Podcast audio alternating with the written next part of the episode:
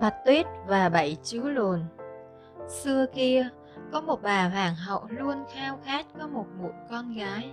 Và một ngày đông khi đang ngồi bên cửa sổ đen áo, bà bị kim đâm vào tay.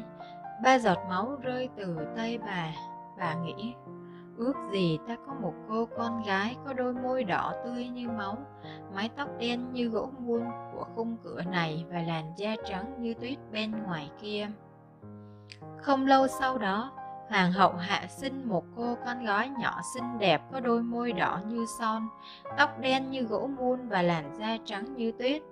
Ta sẽ gọi con là Bạch Tuyết. Hoàng hậu thì thầm với con gái. Nhưng ngay sau đó hoàng hậu qua đời, nhà vua tái hôn, người vợ mới của nhà vua rất xinh đẹp nhưng lại rất kiêu ngạo. Bà ta có một chiếc gương thần Mỗi ngày bà ta nhìn vào gương và hỏi Gương kia ngự ở trên tường Ai là người đẹp nhất thế gian? Và gương thần đáp rằng Thưa hoàng hậu, bà là người đẹp nhất thế gian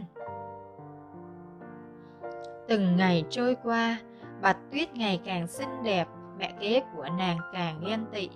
Đến một ngày bà ta hỏi gương thần, Gương kia ngự ở trên tường, ai là người đẹp nhất thế gian?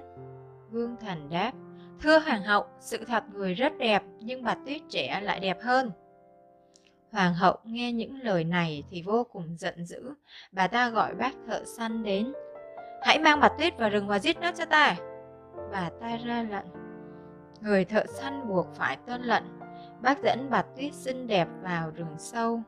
Khi người thợ săn rút con dao ra, Bạch Tuyết rất sợ hãi và bắt đầu khóc. Làm ơn, nàng cầu xin. Người thợ săn thấy nàng đáng thương và quyết định thả nàng đi. Cô phải trốn khỏi nơi này càng xa càng tốt, người thợ săn nói với nàng, và bạch tuyết trốn vào rừng. Màn đêm dần buông xuống, bạch tuyết gặp một căn nhà gỗ nhỏ.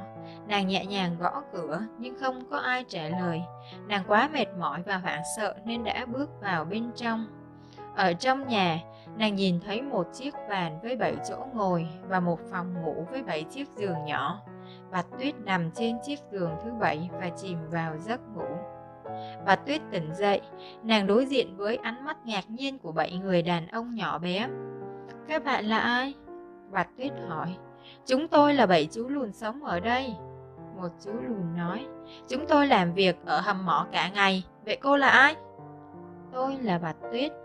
Nàng đáp. Khi nghe Bạch Tuyết kể lại chuyện của nàng, bảy chú lùn đều khiếp sợ. Vậy công chúa cứ trốn ở đây đi. Chú lùn lớn tuổi nhất nói. Thế là mỗi ngày, bảy chú lùn đi làm và Bạch Tuyết ở nhà dọn dẹp, nấu ăn cho họ. Không được mở cửa cho bất kỳ ai. Bảy chú lùn thường dặn nàng mỗi sáng khi họ rời đi vì lo lắng rằng hoàng hậu độc ác tìm đến. Trong khi đó, hoàng hậu độc ác đến hỏi gương thần của bà ta. Gương kia ngự ở trên tường, ai là người đẹp nhất thế gian? Và gương thần đáp. Thưa hoàng hậu, sự thật người rất đẹp, nhưng bà Tuyết vẫn đẹp hơn người. Tận sâu trong rừng, bà Tuyết đang sống trong nhà của bảy chú lùn. mụ hoàng hậu xấu xa tức giận và thề rằng sẽ lấy mạng của Bạch Tuyết. Bà ta tẩm độc vào quả táo rồi cải trang thành bà lão bán hàng rong và lên đường vào rừng.